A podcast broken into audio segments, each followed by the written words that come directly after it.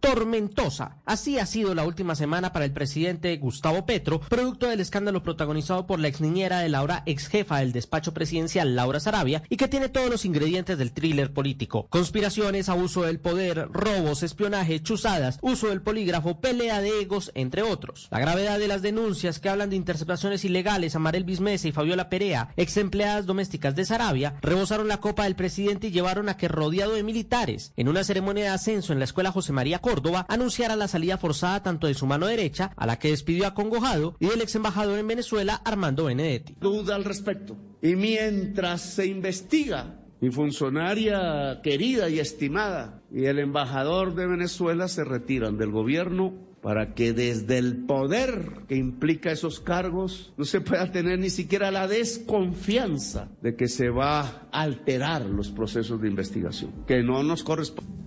Y mientras pedía que se investigara profundamente, defendió el uso del polígrafo, pero abrazaba a Marel Bismesa, a quien aseguró conocer desde hace tiempo. Sin embargo, el presidente no perdió oportunidad para criticar al fiscal general Francisco Barbosa, quien hizo las revelaciones. Desde algunos medios de comunicación, a través de ellos, algún alto funcionario del Estado que no tiene esa función les ha dicho a ustedes que desobedezcan al presidente de la República.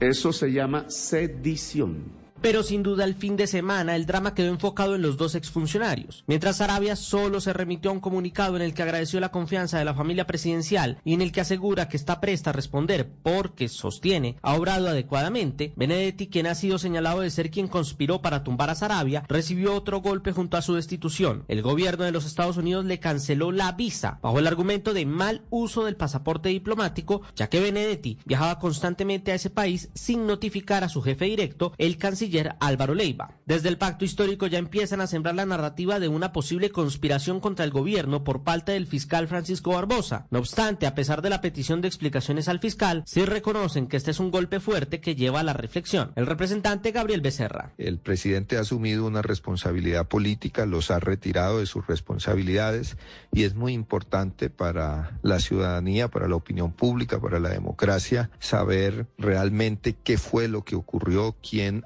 autorizó ese procedimiento, cuál fue el papel de la Fiscalía. Mientras tanto, la Procuraduría y la Fiscalía siguen con las investigaciones tanto a Sarabia, Benedetti y los patrulleros de la policía que dirigieron la diligencia del polígrafo en el edificio Luis Carlos Galán, plantando una nueva intriga en esta historia, digna de un bestseller, un thriller político o de una serie de plataforma de streaming. Andrés Carmona, Blue Radio.